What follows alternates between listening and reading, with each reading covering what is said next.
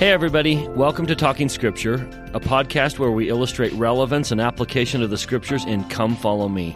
We also dive into the history and cultures of the text. Thanks for taking the time to share and subscribe to this podcast.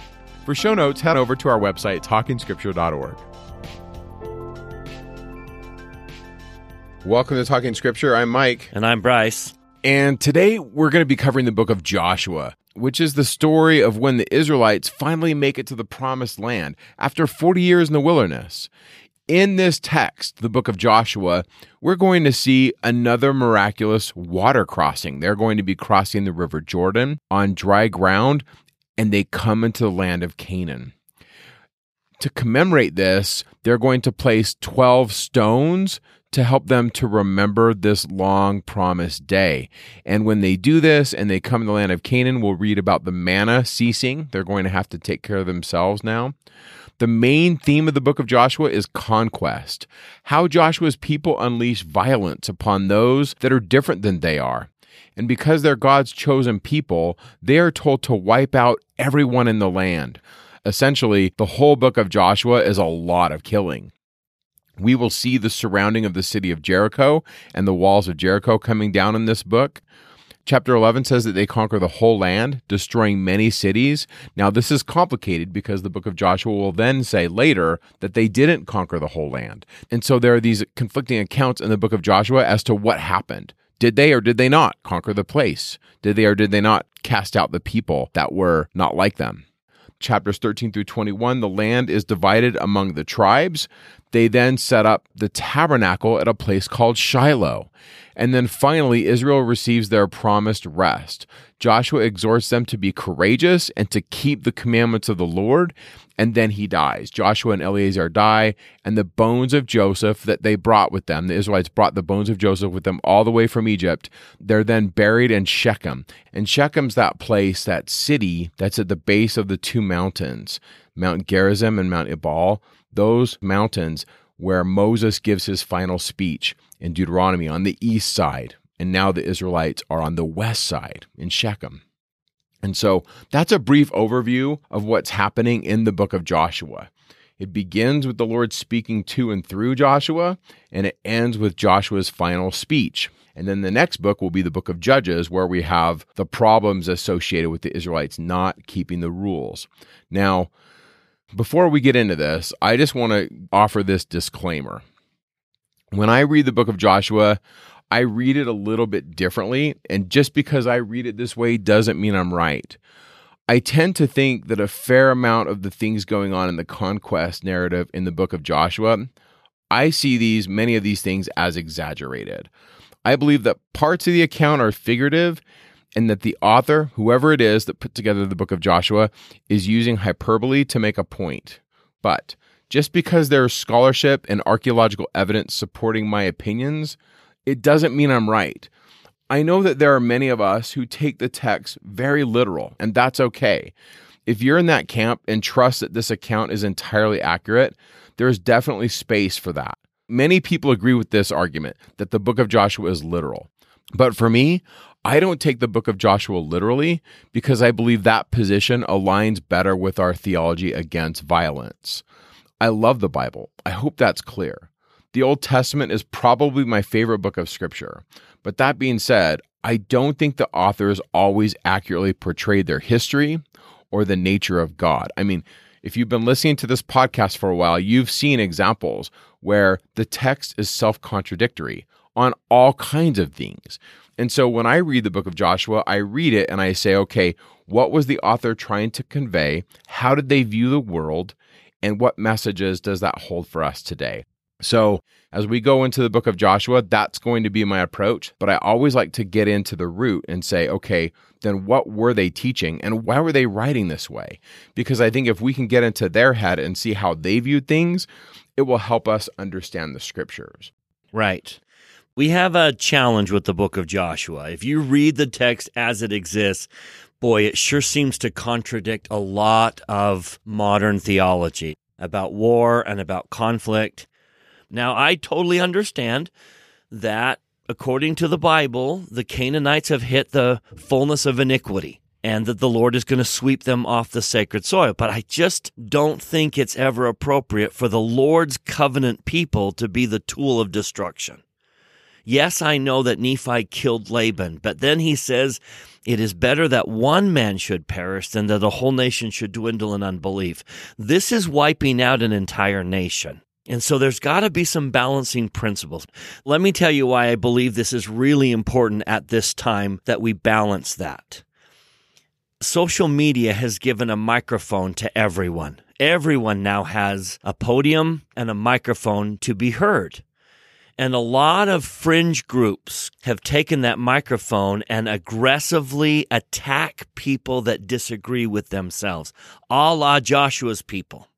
There's a lot of groups out there who feel like the Lord is on their side, they have a cause, and that they're going to go destroy their neighbors and tear down anyone who opposes them. And people are throwing darts at each other, and it's causing good people to go silent because they don't want to be attacked. And that seems to be what's happening in our society. And it's right here in front of us in the book of Joshua. They're almost acting like the Israelites in Joshua, saying, God's with us and we're going to destroy you, so get out of our way. So I feel compelled to balance the book of Joshua today with modern revelation. Now, some of you have written to us saying, why do you guys keep quoting the Book of Mormon? This is Old Testament year. But that's why we believe the Bible has been edited.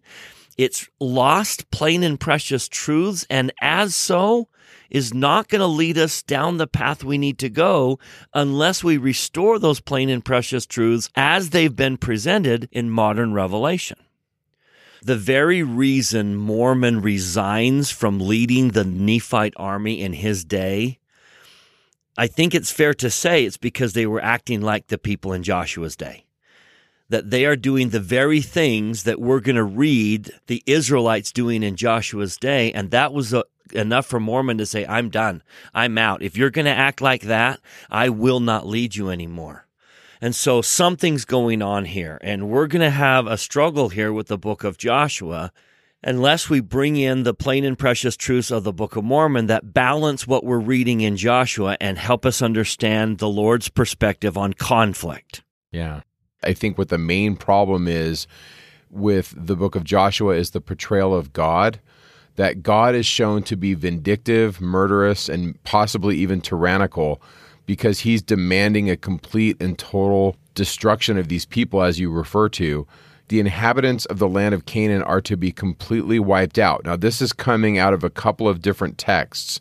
Probably the main text is the 20th chapter of Deuteronomy, verses 16 through 19 God says in Deuteronomy 20, Thou shalt save alive nothing that breatheth. Thou shalt utterly destroy them. And then it goes to a list of the individuals that are to be destroyed. That they teach you not to do after all their abominations, which they have done unto their gods. So should ye sin against the Lord your God. When thou shalt besiege a city a long time in making war against it, thou shalt not destroy the trees thereof. So, in the words of Deuteronomy 20, the author has God saying, to wipe everything out except for the trees. And you can go further and read Deuteronomy 7, verses 20 and 23 and 24. Those texts are basically saying we've got to wipe them all out. And then if you look at Joshua 6, verse 21, they're told to kill the livestock. And then included on the list of people to be killed are even the Israelites.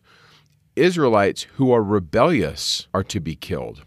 This is right out of the beginning of Joshua, chapter 1, verse 18. He that doth rebel against this commandment and will not hearken unto the words and all that thou commandest him, he shall be put to death. Now we're going to see that in the story of Achan, which is in Joshua 7, verse 21.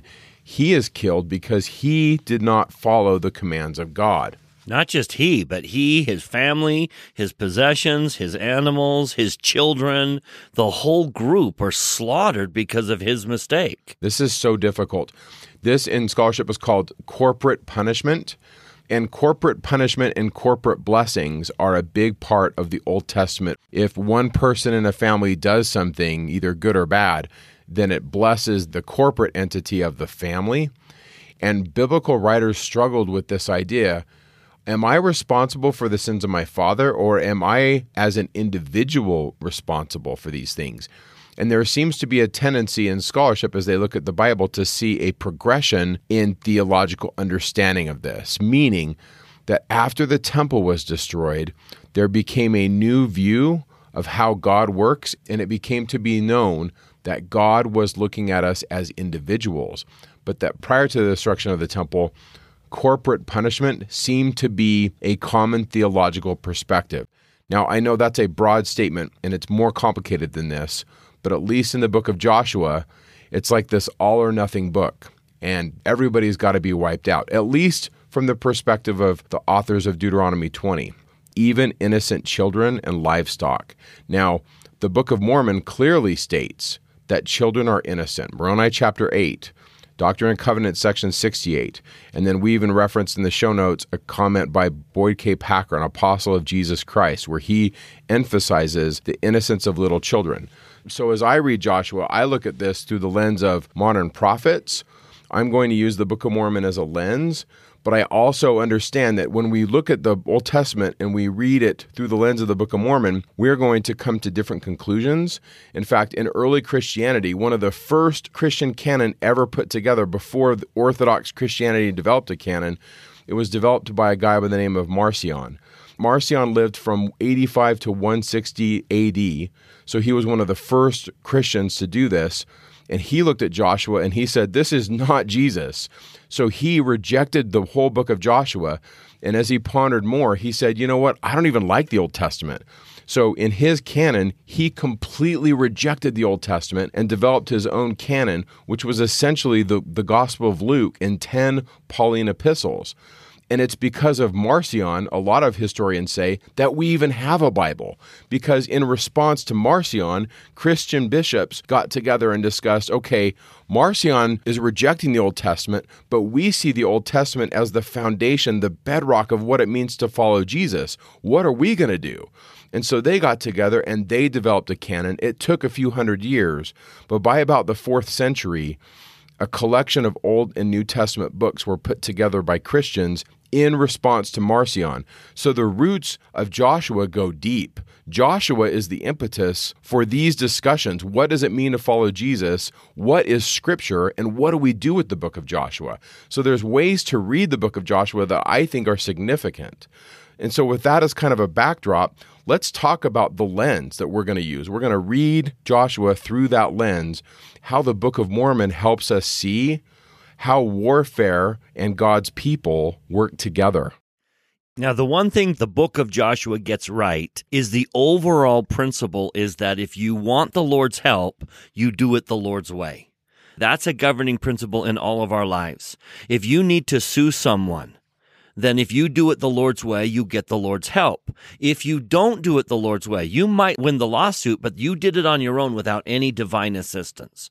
If you want to enter any conflict at all, if your children need to be disciplined, then if you do it the Lord's way, you get the Lord's help. If not, you don't. That's the overall rule. And Joshua gets that right. Think about how the text presents the Battle of Jericho.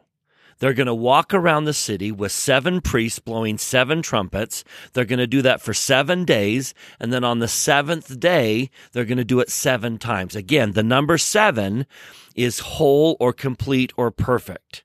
And the symbolism here is saying if you want success to do the impossible, like take down this wall, you have to completely obey God. When they fulfill the commandments that God has given them, they get his help in the battle. Now, in conquering Jericho, they do something wrong. They take the accursed things, or at least one of them takes the accursed things. So the very next battle of Ai, they get slaughtered. And when Joshua is saying, Why in the world did we get slaughtered? The Lord says, Because you sinned. You didn't follow the instructions. And then the Lord says in Joshua 7, verse 13, there is an accursed thing in the midst of thee, O Israel. Thou canst not stand before thine enemies until ye take away the accursed thing from among you. In other words, if you want my help, you have to do it my way. That's the overall governing principle in conflict. If we want the Lord's assistance, we have to do it the Lord's way. So what does the Book of Mormon present is the Lord's way. How do we do it the Lord's way? And that's why I think the war chapters in the Book of Mormon are so powerful because they present the right way. We're going to make the assumption that when the Nephites succeed, especially when they're vastly outnumbered, it's because they got the Lord's help. Therefore, we can say, what are the Nephites doing that seems to be the Lord's way? And then what are the Lamanites doing that seem to be the opposite? So, long story short, let me summarize the war chapters in the Book of Mormon into three general rules. Rule number one is you have to have the right attitude or the right emotion in your heart. If you don't have the right attitude or the right emotion, you're not going to get the Lord's help. So, for example, what is in the heart of the Lamanites almost every single time? It's hatred or anger. So you go read the book of Joshua and remember that if hatred and anger is in your heart, you're not going to get the Lord's help. But what do the Nephites do? We're going to put this whole list in the show notes. I have a big long list. You can go check out the references. We're not going to take the time here.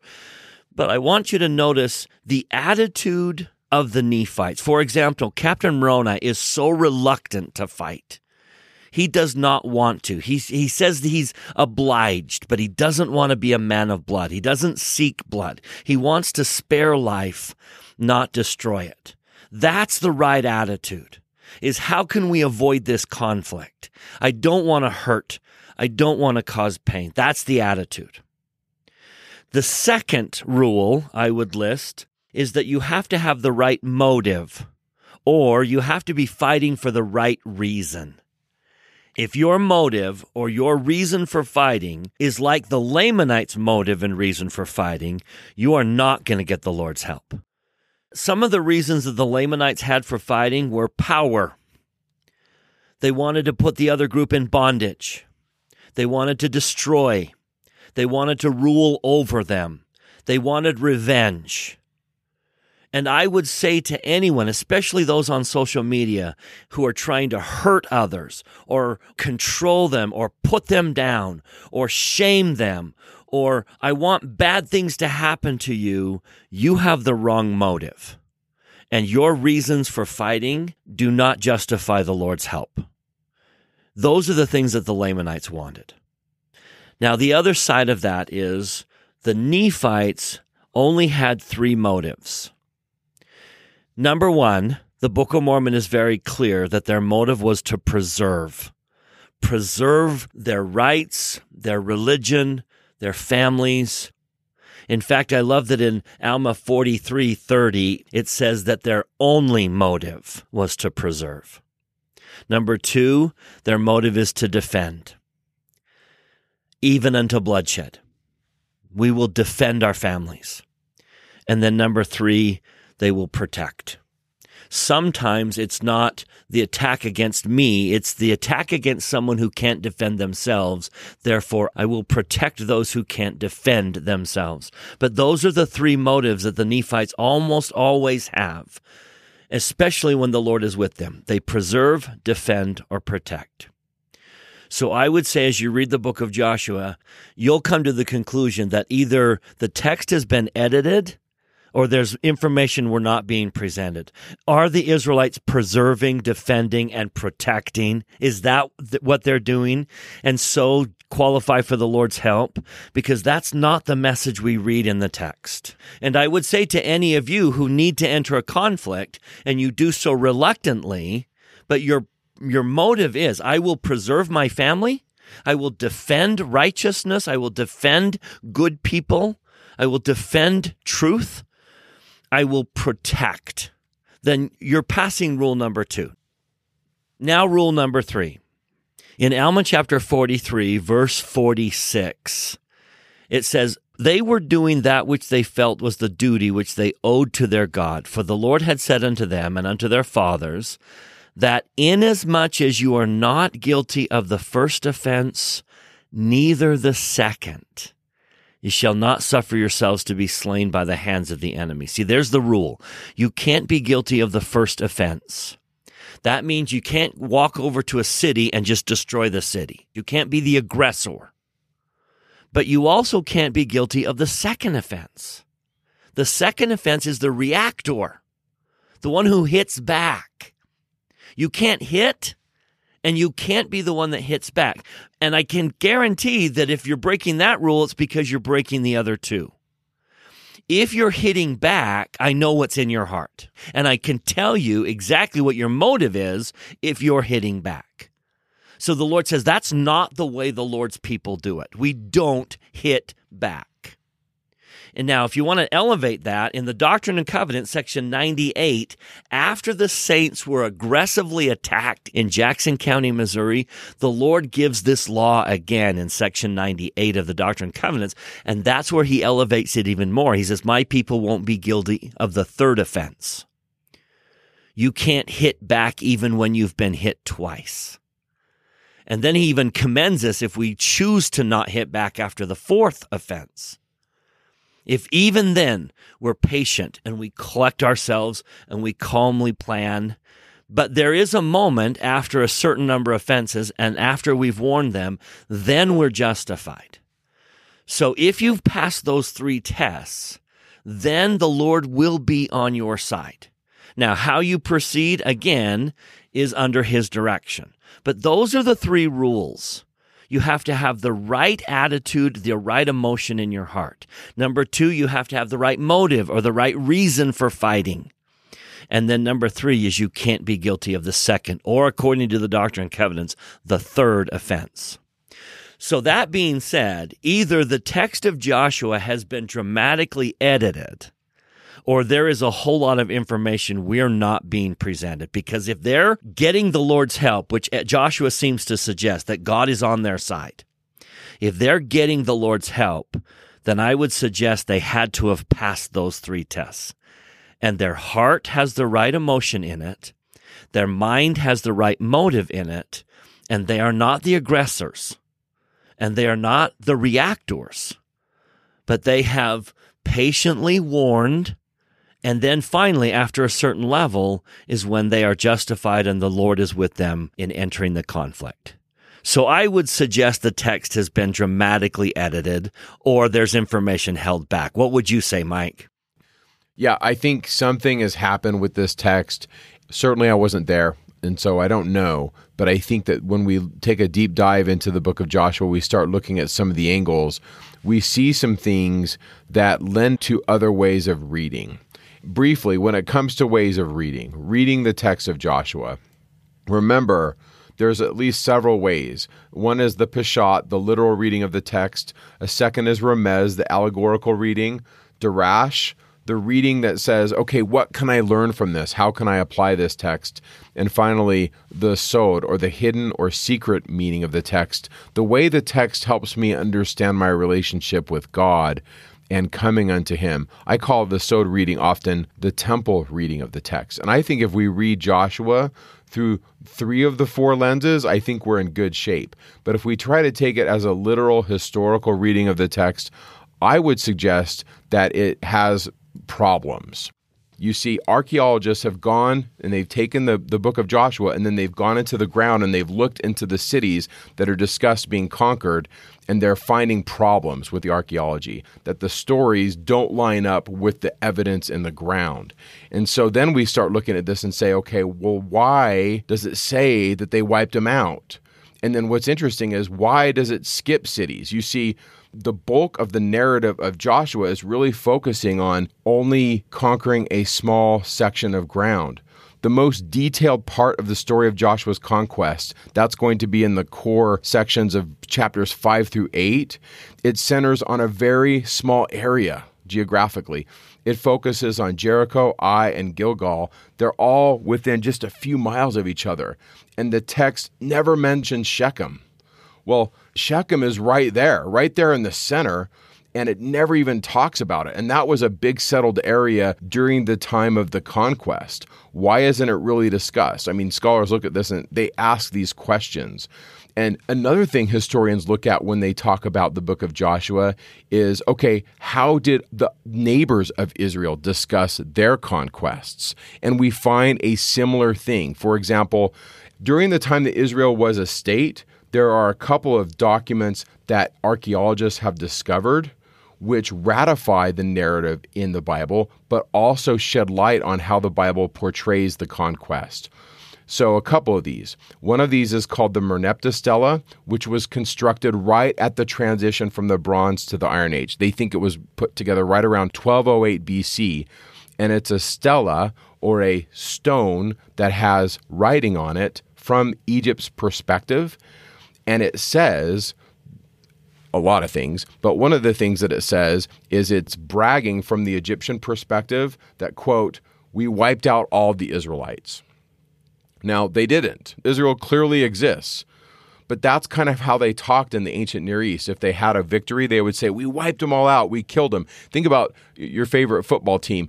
If your team wins the Super Bowl and it's 34 to 21, you would brag to your friends, We destroyed you. And like, no, you didn't. You won by a couple touchdowns. You certainly didn't destroy us. And the players are certainly still alive. They're collecting their paychecks and they probably got a bonus even for losing the Super Bowl. But we say things like, We wiped you guys out. And another text that says the same kind of thing is from Moab, and it's 840 BC. So, right during the time when Israel was a state. And this text is called the Mesha Stone. And it says kind of the same things where they say, hey, we wiped these guys out. And so, Richard Elliott Friedman He's a Bible scholar and he talks a lot about this, where he says that's just kind of how they talked in the ancient Near East. We wiped them out, and if we won, it was because God was with us, and if we lost, it was because God was mad at us. And so I think if we take off our Western lens and we look at the book of Joshua through an ancient lens, and we see it from the perspective of the ancient Near Eastern inhabitants, what we see is a different book. And I would suggest that we read it that way. I would suggest that we read the book of Joshua through the lens of the creation as depicted in Genesis. What do we read in Genesis? God divides the sea and he broods over the deep and he takes this chaotic stuff and he blows on it. He blows his spirit into it and he takes chaos and he makes it into order. And the text of Joshua kind of does this. There's a couple words that are really interesting. They are cherem and to'eba. And cherem is to remove from common use and to make holy. And to'eba is the thing that we need to avoid. And so there's these things in Joshua that the Lord says, hey, we're going to remove this from human use and we're going to make this holy. We're going to cherem it. And then there are these things that we don't touch. And one of the things they're told not to touch are the practices of the Canaanites. And then some of the things that they cherem are the gold and the silver and the brass of the Canaanites is taken from them and converted into something sacred. And the land the land is removed from the use of the Canaanites and it's converted into holiness. And so I think if we read it that way, I think it gives us a little bit of wiggle room, a different way to read the book of Joshua. And we're going to get more into this in the podcast, but I think when we look at the text of Joshua as a historical document and we take it 100% literal, we get into some problems. And I think this is what gives atheists so much ammunition. Uh, for example, Richard Dawkins has said this. He said, How can you possibly believe in this Megatron who comes down and just wipes out humanity? If that's the God that you worship, I want nothing to do with this God. And I would say to Richard Dawkins, I agree. Like, I'm, I see what he's saying. And so if it's not historical, or if it's not exactly the way it happened, then what did happen? I think that's the big question that people ask. Like, okay, what are the origins of Israel and how did Israel come to take the land? And there's a lot of models that are out there, and I want to just cover them briefly. The first is that there were some outside invaders, that Israel did come from the outside and they came in, and that there was an exodus out of Egypt, and in Richard Friedman's book called Exodus, he lays out those arguments. And there are some really good arguments that the book of Exodus does have some historicity, but that perhaps it didn't happen exactly the way it's described in the biblical narrative.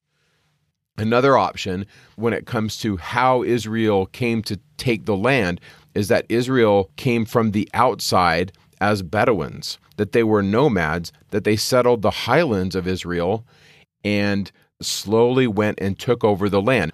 Prior to the Iron One period, which is about 1200 BC, there were pig bones in the land, meaning archaeologists look into the dirt of the areas and people did eat pig before about 1200. But then after 1200, what archaeologists have found is that there are these settlement sites in the highlands of Israel and people aren't eating pig.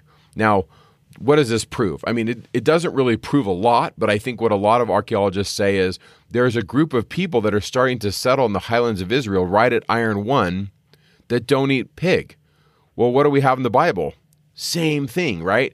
And so they see this as a gradual settlement. In other words, a settlement, but maybe it wasn't necessarily totally violent. That's that's another option. That's like the second option. Another option is that the individuals that lived in the land became revolutionaries, meaning they revolted against their overlords. So politically, this is what was going on right around that 1200 BC mark. The shift from the Bronze Age to the Iron Age there were groups of cities in the Levant that were subjugated. They had to pay tribute to the overlords in Egypt. And what happened was that there were people in these cities who were chosen by their Egyptian masters to be taskmasters over these individuals, meaning they collected tribute, they kind of exerted Egyptian law over these people. And there was this tension at about 1200 BC with these groups that lived in the land of Canaan and in the text, these texts are called the Amarna letters or the El Amarna letters. And we put some of these actual texts in the slides. You can read them. There are these letters written to the Egyptian leaders. And they say things like this They say, the Aparu, or they're sometimes called the Abaru, that these are the rebels, they're revolting and they won't pay tribute. And we don't know what to do. Send help. We need help. They're revolting against us. And so in scholarship, there are a lot of uh, biblical scholars who see the Aparu or the Abaru as the Hebrews. And so was this a revolt of Canaanite revolutionaries? Well, the El Amarna letters seems to indicate that some of that may have been happening. And it's at this time of the Exodus, we think, that these things are going on. A fourth option is what if it's a combination of one, two, or all of these ideas? What if there was a group of individuals that were part of an exodus? What if there's also another group of individuals that were Canaanites, the Aparu, that were revolting? And in concert with this, there were other outsiders that came into the land of Israel, and that collectively their stories coalesced into the Exodus and Joshua narratives if you're an American, we kind of do the same thing. We kind of have our collective story. We have the story of the Pilgrims, and we have the story of the colonies, and George Washington, and the revolt against the British. But perhaps we are not all connected to those stories in our genealogical lines, but we are connected to them through history and culture. And so lots of scholars have looked at all these options, and we link some of their arguments in the show notes if this interests you. To me, I think it's important because if we read the book of Joshua with Western eyes and we read it as a history book, we're going to run into some snags. Yeah. One of the great truths I want to jump into is talking about how the Lord guides us. It's a rule of revelation, and it's beautifully illustrated in the book of Joshua. And if I were to gather my family this week and talk about the highlights of the book of Joshua, this is certainly one that I would talk about. I would teach them to get off the beach. Now, what I mean by that is these people are coming out of the desert. Do you remember the desert episode where the Lord rains manna upon them? He has taken them by the hand and let, guided them. But now that they're in the promised land and they can eat the corn of the land, watch the Lord loosen his grip. First of all, the manna ceases. In chapter 5, starting in verse 11, as they come in, they worship the Passover and they eat the corn of the land. And the very next day, Joshua 5:12, the manna ceased on the morning after they had eaten of the old corn of the land. Neither had the children of Israel manna any more. In other words, we're out of the wilderness. I don't need to feed you because now you can take care of yourselves. Do you remember when the Jaredites are on their way to America and they go through a very dangerous wilderness where no man had been before? And the text says that they were continually led by the Lord. He is holding their hand the whole time in the wilderness because it's dangerous. Kind of like the way you grab a small child's hand when you cross the street. This is dangerous. I'm going to hold your hand very tightly as we walk through this. And then they get to the beach. They're out of the wilderness and they're sitting on the beach and they no longer have the problems that the wilderness posed. It's no longer dangerous. It's kind of like when you're done holding your child's hand after you've crossed the busy street and you get to the other side, and now we're in a neighborhood where there aren't nearly the number of cars, you tend to loosen the grip on your child's hand. And that's exactly what God does on the beach. Because they're no longer in the wilderness, He loosens His hand and he doesn't tell them all the things that they should do. But the problem is when that day happens and the manna ceases, sometimes we just kind of sit there on the beach for four years like the Jaredites. You see this in wonderful return missionaries. I see missionaries come home from their missions, which is kind of like coming out of the wilderness, right? The Lord held their hand every single day and told them exactly what to do. And then they come home from their missions and the Lord loosens that grip. And they kind of freeze and they don't know what to do because the man is gone. Bryce, I had a conversation with a young woman who said, I felt the spirit every day on my mission. And she was emotional and she was saying essentially, but I'm not feeling it now. Yeah, and missionaries assume they've done something wrong, that I've let the Lord down, that somehow I've disappointed the Lord and my spirituality is falling. And the reality is, no, no, no, no, no. You're just not in the wilderness anymore. You're now in the promised land and there's corn all around you, so the manna ceases. Or you're on the beach, you're out of the wilderness, and so the Lord loosens his grip. It's an act of confidence in you, not an act of disappointment in you, because the Lord says, look, you can now take care of yourselves but we we struggle with that lesson. We really struggle on the beach because we've gotten so used to being told exactly what to do. We've gotten used to the Lord holding our hands that when that moment comes that there's corn available, we kind of freeze and starve a little bit because the man is gone and yet I haven't really shouldered the burden of taking care of myself. So in that setting is this beautiful little story about crossing the Jordan River to come into the promised land. So in chapter three, they're now going to leave the desert behind, cross the Jordan River, and come into the promised land. And the Lord says, starting in verse 7, the Lord said unto Joshua, This day I will begin to magnify thee in the sight of all Israel, that they may know that it was I that I was with Moses, so shall I be with thee. End of verse 8. When ye are come to the brink of the water of Jordan, ye shall stand still in Jordan. Verse 10 Joshua said, Hereby shall ye know that the living God is among you. Now listen to what they have to do. Verse 13 It shall come to pass as soon as the soles of the feet of the priests that bear the ark of the Lord, the Lord of all the earth, shall rest in the water of Jordan, that the waters of Jordan shall be cut off from the waters that shall come down from above, and they shall stand upon a heap. So, verse 15, as they that bear the ark were come unto Jordan, and the feet of the priests that bear the ark were dipped into the brim of the water that's when the water parts.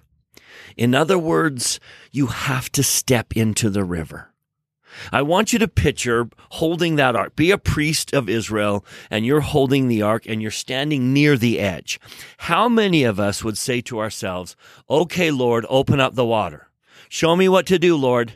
If you show me what to do, then I'll, I'll move forward. But I'm waiting for you to part the water for me to move forward. And the Lord says, no, no, no, no, no. That's not how it works on the beach. That's not how it, maybe that's how it worked in the desert where there was such lack. But now that you can take care of yourself, now that you're home from your mission, now that you're old enough, or now that you've come out of that experience of hand holding, now you need to step into the river. In other words, you proceed and then I will help you. So many of us are waiting for the Lord to part the river before we move forward. And the Lord is saying, no, you move forward. I see this all the time when we talk about this principle because it's not just here. And it reminds me of Elder Oaks's talk where he says revelation comes when we're on the move. Exactly. Step into the river. I teach a class on dating here at the Institute. And one of the concepts I try to teach is that if you're waiting for the Lord to bring you a spouse, it's probably not going to happen. If you're standing on the edge of the river waiting for the Lord to show you exactly what to do and how to find your spouse, you're probably going to sit there for four years like the Jaredites. But if instead you will march forward to the very best of your ability, and if you will step into the river, now I know some of you have to step a ways into the river. Some of you wade way out into it. Lord, I'm going to move forward. I'm going to keep moving forward. I know some of you get the river all the way up to your neck. And it's like, Lord, here I go. I'm going to go as far as I can. But I witness and the scriptures promise that the Lord will not let you drown. He will come. That's what the scriptures seem to teach. You remember the widow of Zarephath was gathering sticks for her final meal when the Lord sent the prophet to her? the the disciples were rowing on the boat all throughout the night, even into the fourth watch, and then Jesus came walking. You may need to wade out into the river. And it may seem scary and you might feel alone, but I promise at some point the Lord will part the river. But don't stand on the beach when the manna ceases because you're no longer in a hand holding experience don't sit on the beach. Get going. The Jaredites had built barges while they were going through the wilderness. They knew how to build barges. They had the materials that they needed to build barges, but they just sat there waiting for the Lord to hold their hand. And He's not going to do that. We need to be the kind of people that step into the river on our own and expect God to come with us. And that's when revelation happens, when we're moving forward. I love that lesson. And I would sit down with my children or my class this week. And that's one lesson I would teach very powerfully is that we need to stop sitting on the beach and waiting for the Lord to open up the way in front of us. We need to go forward and do all that we can to clear that path ourselves. Excellent, Bryce. That is a great example of the Darash reading of the text. In other words, how does the text apply? How can we take some of the lessons of Joshua and live the scriptures? And so, getting away from this historical Peshat reading and certainly not looking at this as an instruction as marching orders to annihilate our enemies. You know, Bryce is looking at, okay, what can we get out of this? And I think that's a really good principle. Move forward and, and don't just, like you say, sit around.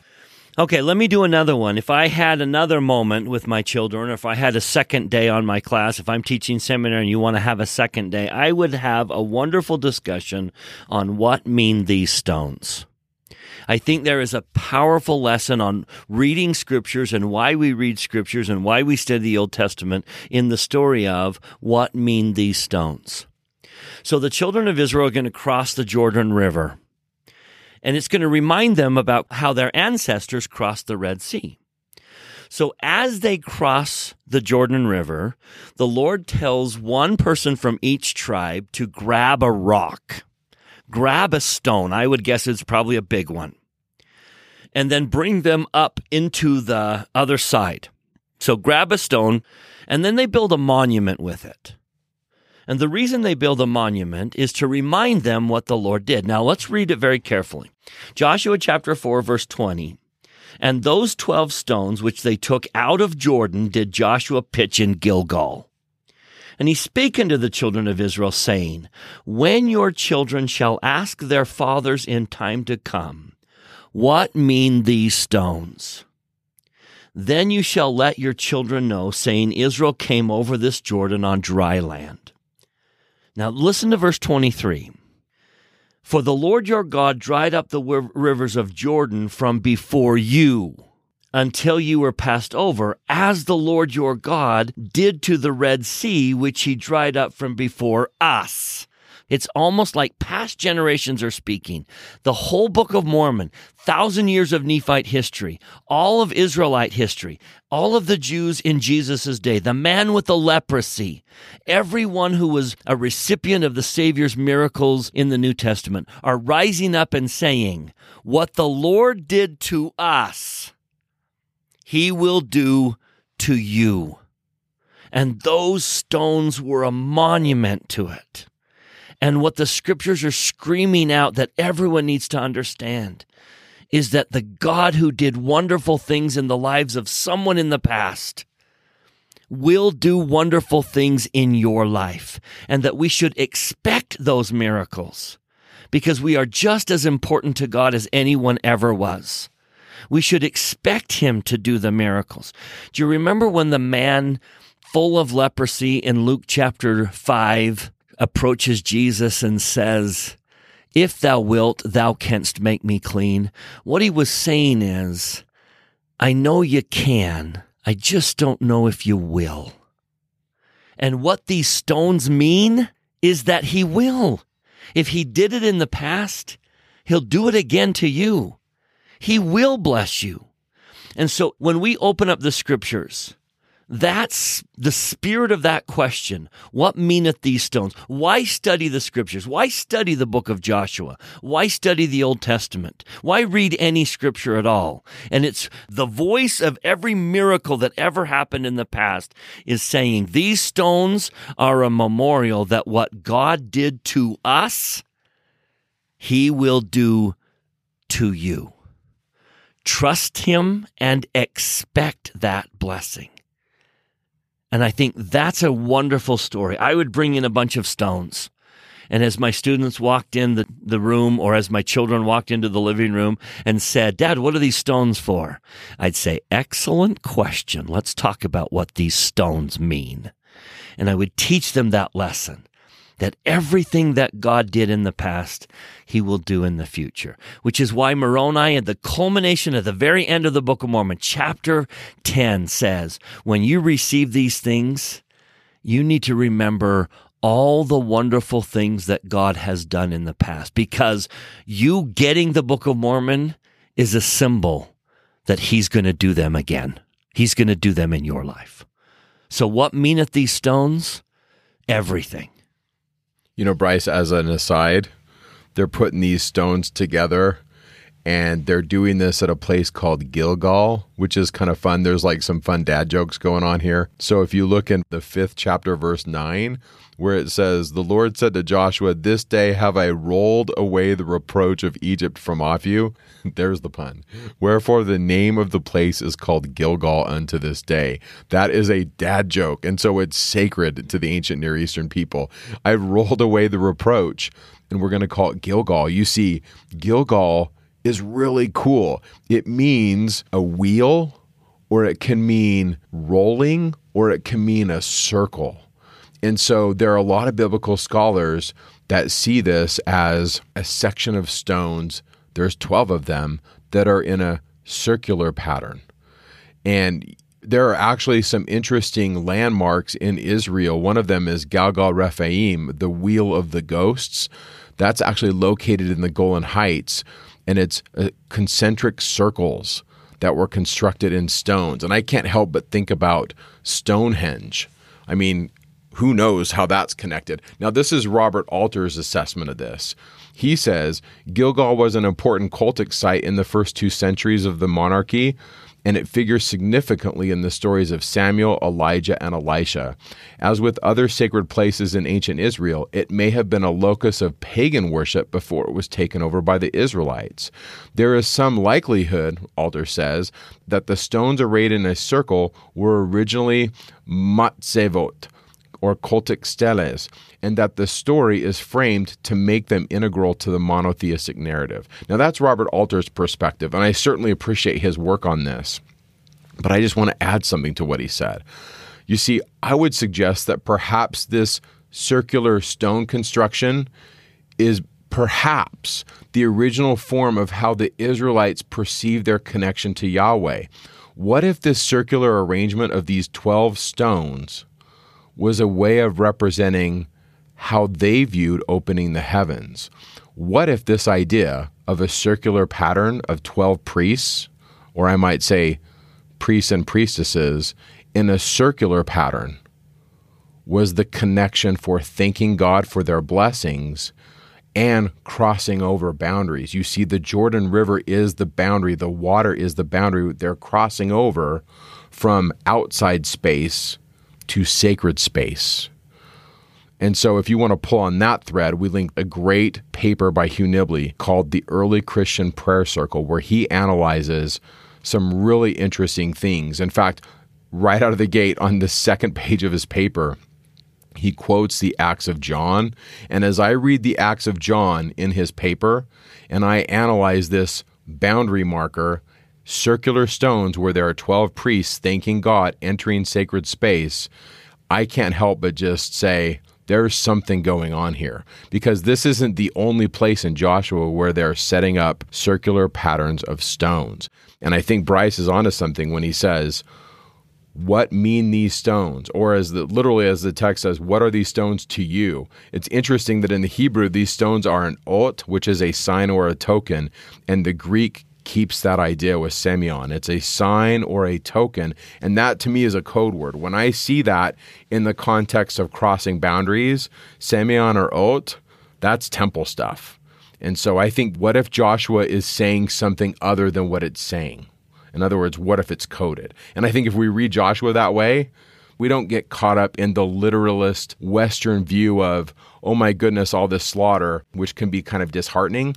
But if we read it the other way, like Bryce is saying, hey, what are some lessons I can pull out of this? Or what's going on with these stones in a circular pattern at a place called Gilgal, where they're rolling off the stuff in Egypt and we're rolling into a new space. And that's very in line with how Joshua's going to end. As he gets to the end of his life, he's going to over and over and over again say, Choose you, who will you serve? Are you going to serve the people of the land? Are you going to serve the gods of the Canaanites? Are you going to do what they did? And here we are, just like the people of Joshua, coming into mortality, surrounded by the world do we become what the world is, or do we fight the world back and become a peculiar people? Do we choose God, or do we choose to live after the ways of the world? So Joshua really is a temple text, not the conquer of Canaan, but the conquering of the natural man. And you're going to see elements of that temple motif that we are coming into this place. We're coming onto this sacred earth and we're supposed to conquer the natural man and the chaos of this world or the division. We're supposed to conquer the division of this world and be one. We're supposed to come to that circle of unity and choose God and not the gods of mortality. Excellent. So, with all of this, I want to add another reading of these chapters in Joshua, a sod or a mystical reading of the text, or what I like to call a temple centered reading of Joshua. And so, right out of the gate, what if Joshua is a type for Jesus? We read this story of this leader who comes and follows Moses. And his name is Joshua, or we could say Yehoshua. Or if we're reading the Greek text of the Old Testament, his name is Jesus. What's interesting is Jesus' name is spelled the exact same way. It's Jesus. It's the Greek rendering of Yehoshua. Yahweh is salvation. So Joshua's name, meaning Yahweh is salvation, in Greek is the name for Jesus. And so early Christian readers of the book of Joshua, knowing the struggles that Joshua presents, they looked at this conquering of the land as the conquering of sin. That Jesus came to lead us in the victory against the natural man, or as the leader against sin. And so, in one way, we can see the conquering of Jericho as Jesus conquering sin and death. Let me take you to the geography of the land. I believe that understanding the topography of the land, especially as the ancient saw it, will probably help us modern readers to see that Joshua is a type for Jesus. So, for example, if you go to Jericho or where Jericho was, it was 800 feet below sea level and the lowest inhabited city on the earth. In other words, it's the underworld. And so this is the city that Joshua is to overcome by circumnavigating the city of Jericho in a ring dance seven times with the priests. This is all Joshua chapter 6 in the first bit there in the first 5 verses.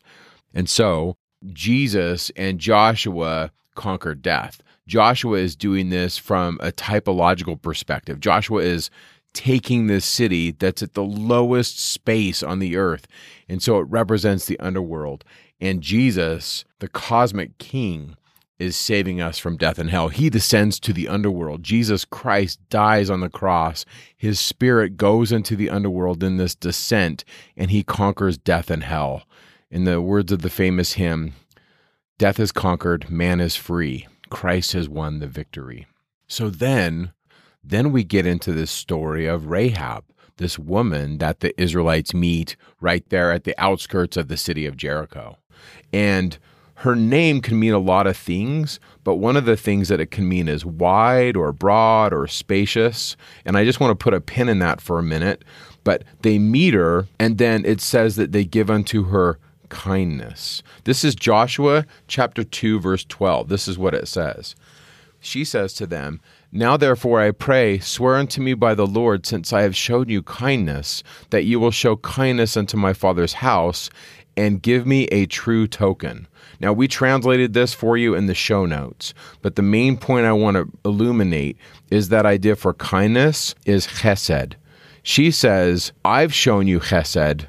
I want you to show me Hesed. And Hesed is that mercy or divine love. It's Hosea 6 6, this deep and abiding love that God has for his children. And I see this in connection with the token, meaning that in this situation, she is essentially saying, I want to be tied to you. And we could say that Rahab is a symbol for those outside of Israel that are definitely outside of the order of creation. They're to'eba, and God's going to take Rahab and he's going to bring her into the inner circle. So, what if Rahab could mean a lot of things? What if Rahab could mean the Gentile nations as Paul sees it? What if Rahab can mean that which is chaotic? God is going to bring into an orderly space. That's a possible interpretation of these ideas. And the token that they're discussing is actually a scarlet cord, and it would deliver everyone out of Rahab's house there's this scarlet cord that's to deliver Rahab and her entire house, and it's coming out of her window.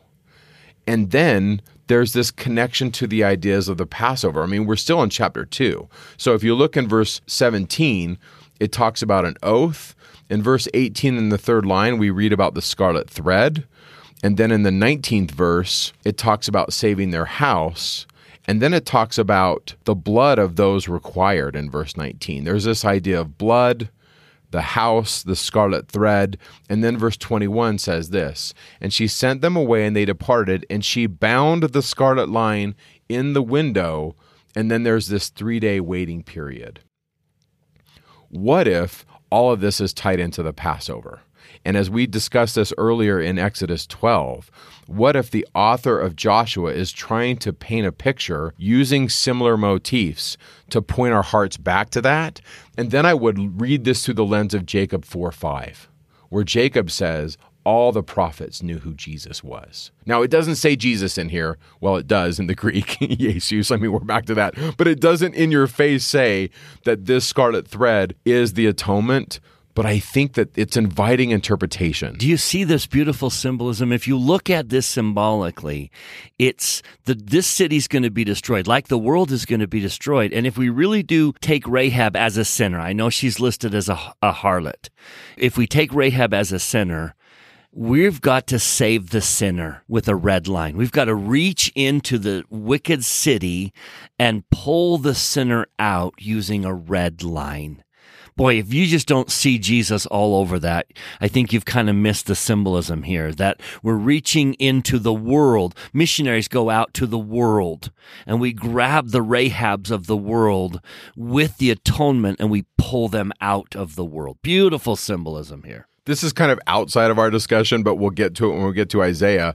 But Rahab is also the personification of the chaos dragon. And so God's going to bring that into his created order. So I, I see that as a possible connection. Those of you that are Isaiah fans, you, you know, you might be going, Yes, I'm glad you mentioned that. Some of you are like, What is Mike talking about? Mike's crazy again. So we'll get to that later. So we're just going to put a pin in that one for, you know, a couple months. But back to the narrative.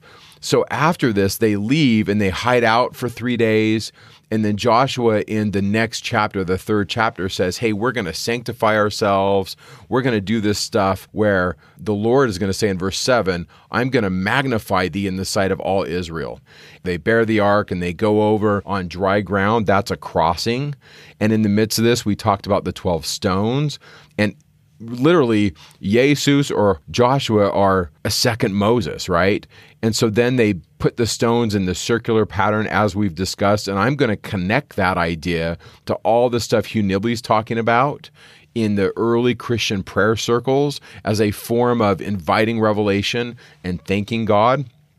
And then the stones are to be a witness of God's mighty power to teach children. And right in the midst of this, right in the midst of these stones, look in chapter 5. They make a covenant. All those that had not been circumcised are circumcised. So that's going to be in verse 5 and 7. And smack dab in the middle of those two verses, we have this reference to the land that is flowing with milk and honey. Now that's back to the Holy of Holies, the tree that it has white and sweet fruit, the land of milk and honey. And in the midst of that discussion, they have a ritual meal. They eat the Passover. Chapter 5, verses 10 and 11. It's their last miraculous meal before they come into the land to stay. And I would suggest that it's all related to the temple, that the milk and honey has connection to the coming into God's presence, and the ritual eating and covenanting with God have to do with the second room of the temple, the holy place. In the holy place, in the first Israelite temple, they would have a ritual meal preparatory to coming into the presence of the Lord. Now, today, we practice that when we take our modern day Passover meal. We eat the sacrament every Sunday when we come to church. And that is indicative of us, once again, think about the connection to covenant and to prepare ourselves to entering into the presence of the Lord. And then it's at this point, at the end of chapter 5, that we have this man verse 13, that he comes with a sword drawn in his hand. And in the Hebrew, he is called an ish, and in the Greek, he is called an anthropon. He's clearly a man, at least as it's translated here. And then he's called the captain of the Lord's hosts. And then it says, for Joshua to take off his shoes, for the place whereon he stands is holy ground. That's chapter 5, verse 15. You got to read that and go, oh my goodness, what are we talking about? Well, there's Moses. Moses is meeting the Lord. So it doesn't say that it's a divine being. So there's a lot of ink spilled on this. Like, who is this guy? Some people say, well, perhaps it's Jesus. Some people see it as a divine warrior. God is portrayed as a divine warrior in the earliest Israelite literature. And so I don't know. I would suggest that this could represent a divine being from another order, a higher order, or as a priest introducing Joshua into the presence of the Lord. I think that could be a really good temple way of reading this as an ascension text. Joshua is going to lead them into sacred space. And I can't get away from this. Once again, it's Jesus. Like, what is Jesus' job? He is to take us and lead us into sacred spaces. And what if this is that idea or that connection? I, I think the text invites interpretation, but it certainly is ambiguous. But with that in mind, Go to chapter 6. With the ark, the sign of God's presence, they are then in silence for six days. Notice verse 10 You shall not shout nor make any noise. And it reminds me of that verse in section 88 when it talks about when the king will come, there will be silence in heaven. Let's read that verse. Verse 95 And there shall be silence in heaven for the space of half an hour, and immediately after the curtain of heaven is unfolded. What if this is coming into the presence of the king? I think about when the prophet who represents the Lord, when he walks into the room, everyone stands and we're to be quiet. That isn't just tradition. I think that's rooted in theological discussions of who the prophet represents, And perhaps, you know, I wasn't there back then, but perhaps anciently, when the king walked into a space, everyone stood up and there was silence to respect that office. I see that as a possible interpretation of verse 10 of chapter 6. In other words, we're ritually entering into the presence of the king. And then finally, on the seventh day, the walls come down. The created order is changed, as the text says, that they put to the ban or they devoted to destruction all that was in the city. That's chapter 6, verse 21. And that word is cherem, and that word has to do with putting things to the ban. John Walton has written a lot on this. He says, putting things in the land to the ban, it has to do with having these items removed from human use and not necessarily concerned with killing.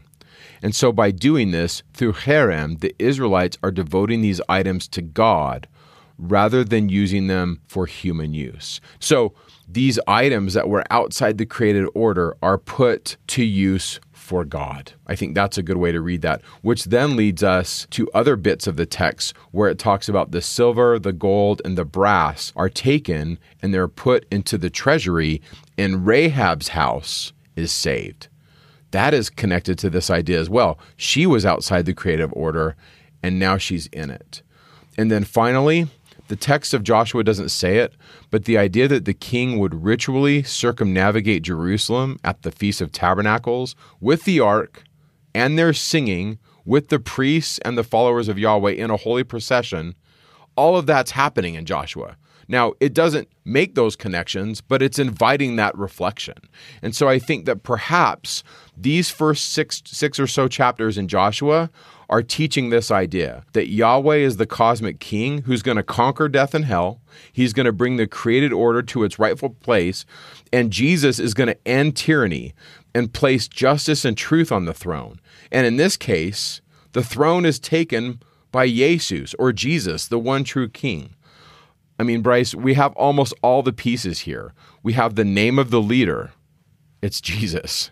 We have Hesed, the token connected to God's mercy, and the token of the blood of the Lamb, essentially with that cord. We have ritual eating and covenanting. We have a circular pattern of remembrance and possible prayer. I'm going to say that and a change in order from chaos to holiness, and the salvation of Rahab, who's clearly outside the created order. She's brought into a state of sanctification. I mean, essentially, if we read Joshua 1 through 6 this way, it is the gospel of Jesus Christ. And this is how the early Christians looked at this. And so I like that. I think that's relevant stuff. And if you were teaching a gospel doctrine class, you could hit some of those points and get away from the literalist messiness of it and see some really cool things in here. Now, watch the beauty of how it ends. Do you remember 2 Nephi chapter 2, where Lehi basically says, Look, here's the plan, and here's agency, and here's Jesus, and the fall, and the creation, and everything that you need to be saved has been laid before you. Jesus has conquered the awful monster of sin and death, and now Lehi says, Choose you this day. Are you going to follow him, or are you going to not follow him? And that's how Joshua ends. If you see the book of Joshua in light of this symbolism that Jesus is the one that conquers mortality, that Canaan represents death and sin and all the things that are trying to destroy our souls, and that Joshua comes in and conquers those things and brings peace to the land, now the question on the table is, are you going to choose to follow Christ or not? Are you going to go back to Sodom like Lot's wife? Or are you going to choose to follow Christ? And so the book of Joshua ends with that question on the table. So as you read the last two chapters of Joshua, many years later, when peace has been established, he says, Choose you this day whom you will serve. And that's a fitting end to this book if you see kind of the symbolic conquering of death and sin choose to follow Jesus. He's done everything that he needs to do. Now the rest is up to you. So Joshua leaves us by saying, As for me and my house, we will choose the Lord. So, with that, we come to a close. We appreciate your time that you shared with us today. And next week, we will be in the book of Judges. We'll see you next week. Talking Scripture is not an official production of The Church of Jesus Christ of Latter day Saints. The opinions expressed in this podcast are Mike and Bryce's opinions only. We refer you to official church sources and the church website to clarify any doctrinal questions.